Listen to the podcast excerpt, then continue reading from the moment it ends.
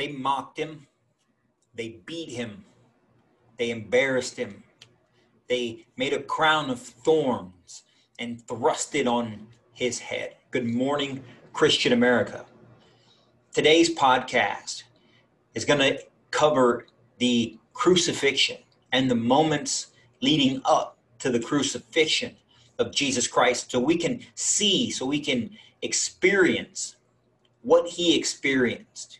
We can only imagine the pain. We can only imagine the suffering. We can only imagine the agony that Jesus goes through, that he went through, not for himself, but for us.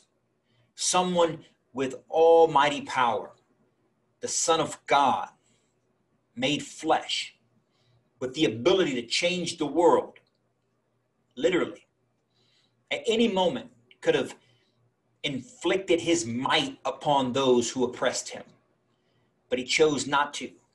He chose not to express and demonstrate his almighty power in order to show us that just because you can do something doesn't mean that you should do something.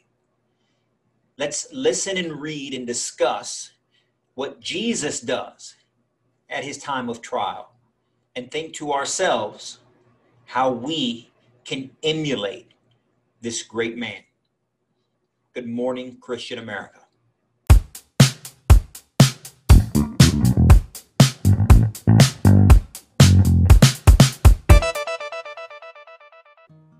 And good morning, Christian America. Eddie here, as always, representing the Christian American revitalization effort. That is the Christian American community. That is this podcast, Good Morning Christian America podcast. That is ChristianAmericanTees.com and the Christian American T-shirt company.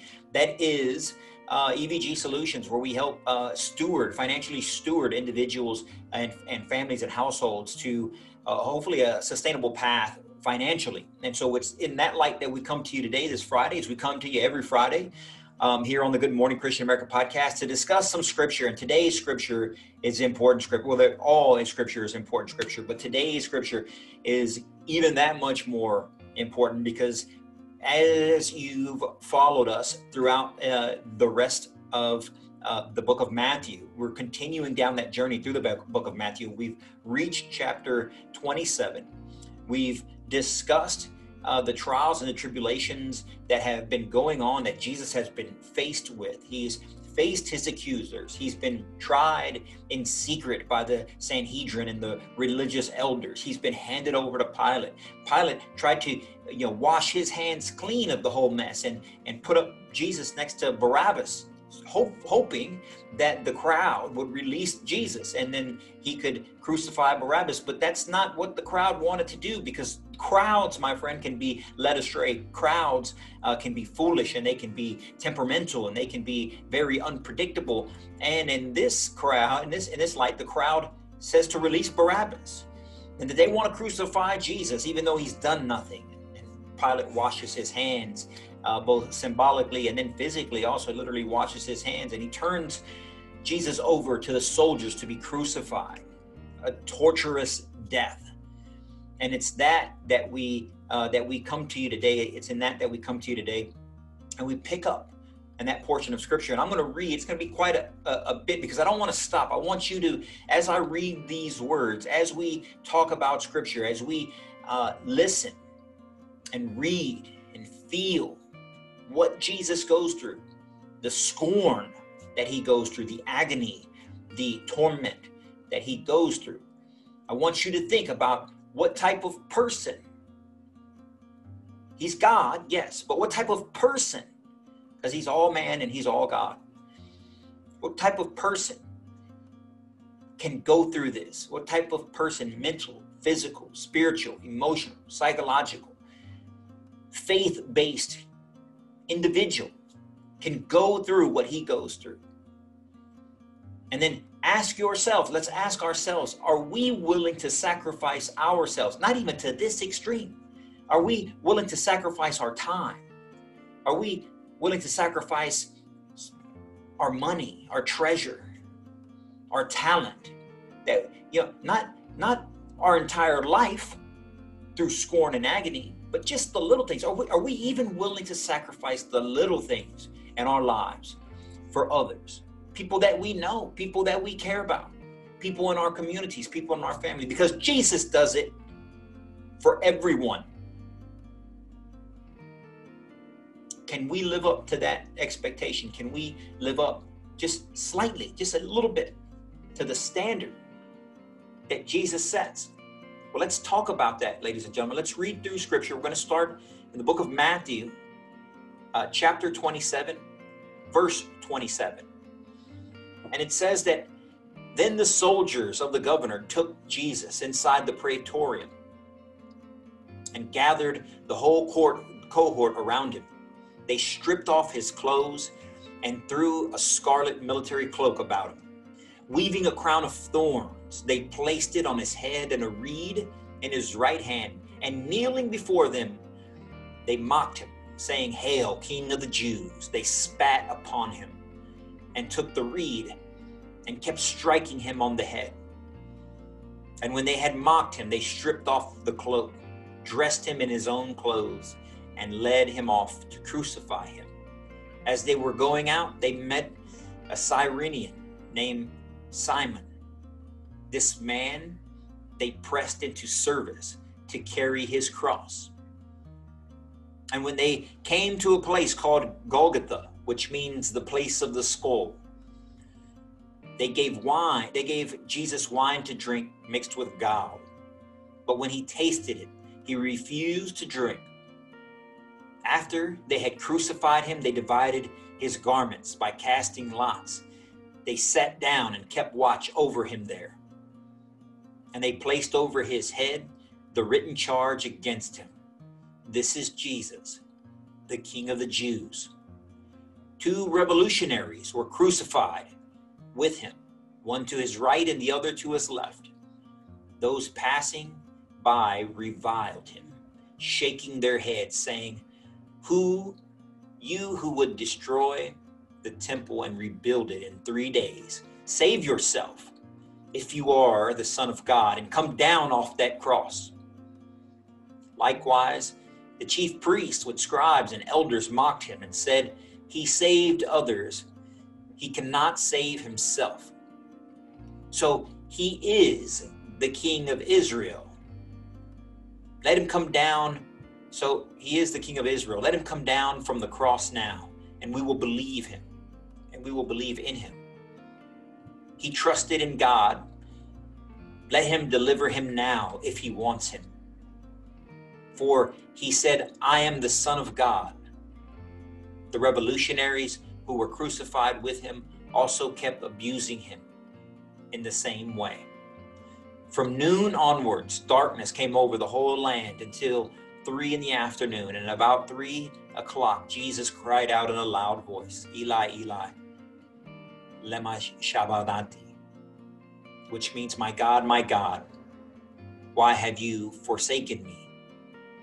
Some of the bystanders who heard it said, This one is calling for Elijah. Immediately, one of them ran to get a sponge. He soaked it in wine and putting it on a reed, gave it to him to drink. But the rest said, Wait, let us see if Elijah comes to save him.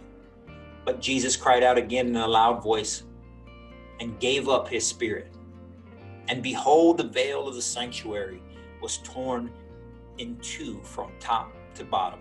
The earth quaked, rocks were split, tombs were opened, and the bodies of many saints who had fallen asleep were raised. And the coming forth, and coming forth from their tombs after his resurrection, they entered the holy city and appeared to many. The centurion and the men with him who were keeping watch over Jesus feared greatly when they saw the earthquake and all that was happening. And they said, Truly, this was the Son of God.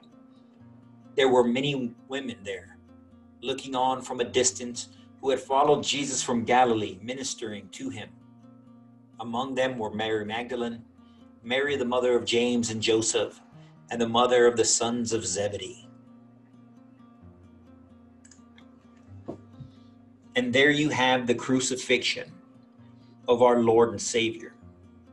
Matthew spells out in not the most detailed version, but a pretty detailed version of exactly what takes place in these last moments, these last fleeting, you know, minutes and hours that lead up to the crucifixion and the death of Jesus's earth, earthly ministry. It's appropriate. It's kind of interesting that the soldiers who mocked him and uh, crowned him with thorns realized before many others that this was indeed the Son of God. They were able to see the entire picture, the big picture, from where he had come to where he rests at this moment in time. And they came to that conclusion.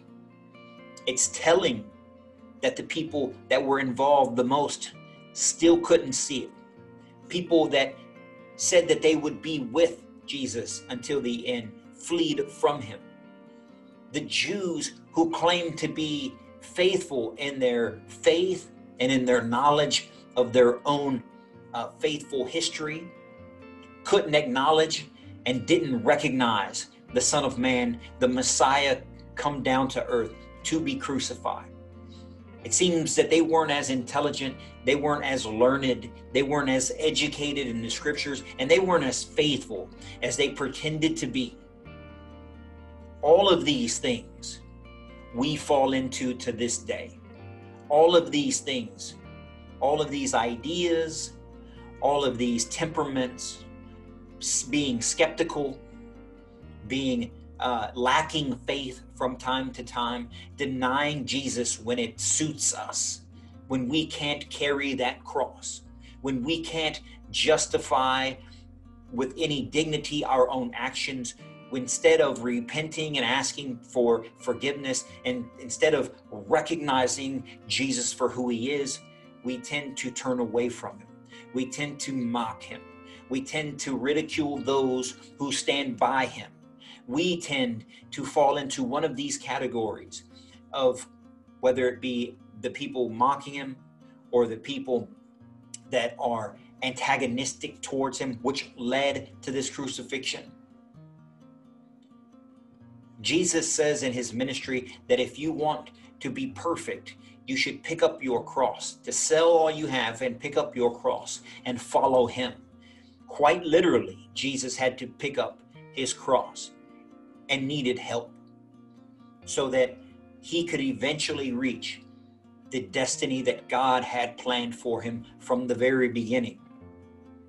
I ask you today, this Friday, as you go into the weekend, as we get into the long weekend, to think about how you can pick up your cross, how you can be faithful to the end how you, if time uh, and circumstances dictated, how will you and will you be able to sacrifice just a portion of your life, a portion of your day, a portion of your finances, a portion of your uh, blessings that God has given you, whatever they are, for someone else, for the for the poor, for the homeless, for the hungry, for the thirsty, for the naked, for the individuals that are mentally ill, for your family, for your neighbor, for uh, your colleague and your employer or employee? Are you willing to sacrifice just a small bit for someone else? Or are we so wrapped up in ourselves? Are we so wrapped up in our own sin? Are we so wrapped up in our own self proclaimed righteousness that we don't think it's necessary? Think about that this weekend as you're looking at your children, as you're looking at your spouse, as you're uh, spending time with those around you. And think to yourself in silence what am I willing to give up? What am I willing to sacrifice so that they can have a better life?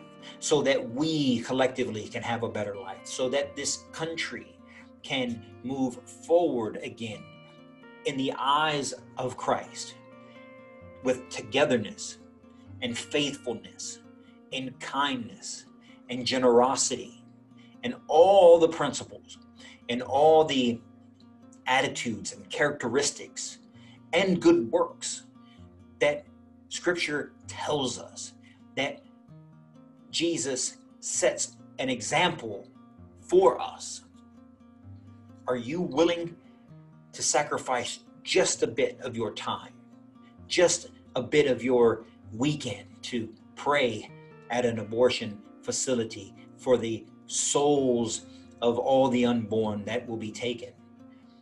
Are you willing to spend just a, a small portion of your financial treasure to help someone with uh, attain a meal or to help an organization feed people or help clothe the homeless or any other uh, charitable organization out there. We here on this podcast, we in the Christian American community, in the Christian American revitalization effort, we don't ask for donations, but we ask for participation, participating in the life, a, a Christian life, a Christocentric life throughout this country, throughout our society. That's what we seek from you. And we ask that you look in the mirror this morning, this afternoon, tonight, tomorrow, every day, every week, every month, every year. Look at yourself and ask yourself if you're living up to the values. Are you living up to the standard? Are you living up to the expectation that being a Christian entails? And if you're not, we encourage you to seek out works and seek out scripture and seek out uh, a, a, an increase in faith that would allow you to get there. And with that, ladies and gentlemen, if you like this podcast, share this podcast. If you like this message, share this message. If you like, uh, if you like Christian American community and this website and this web page, whether you're watching it on uh, Facebook or YouTube or Instagram or Twitter or any other thing, any other social media platform that this is uh, that, that you're catching this video on, if you like this, share it and tell your friends about it. If you like the scripture verses that we send out every morning, like them and share them out to your friends. If you like the news articles that have uh, Christian American um, issues at hand to inform you, then we ask you to like them online and share them with your friends and share them with your family. That is how we grow this community. That is how we increase our faith collectively. That is how we unite uh, with one another under uh, in the eyes of God with, as brothers and sisters, all children of the one true God. And with that, ladies and gentlemen, have a blessed weekend. We thank you guys for tuning in. We encourage you to seek out scripture and seek out an increase in faith. And with that, ladies and gentlemen, stay on fire for Christ. Stay blessed. Good morning, Christian America.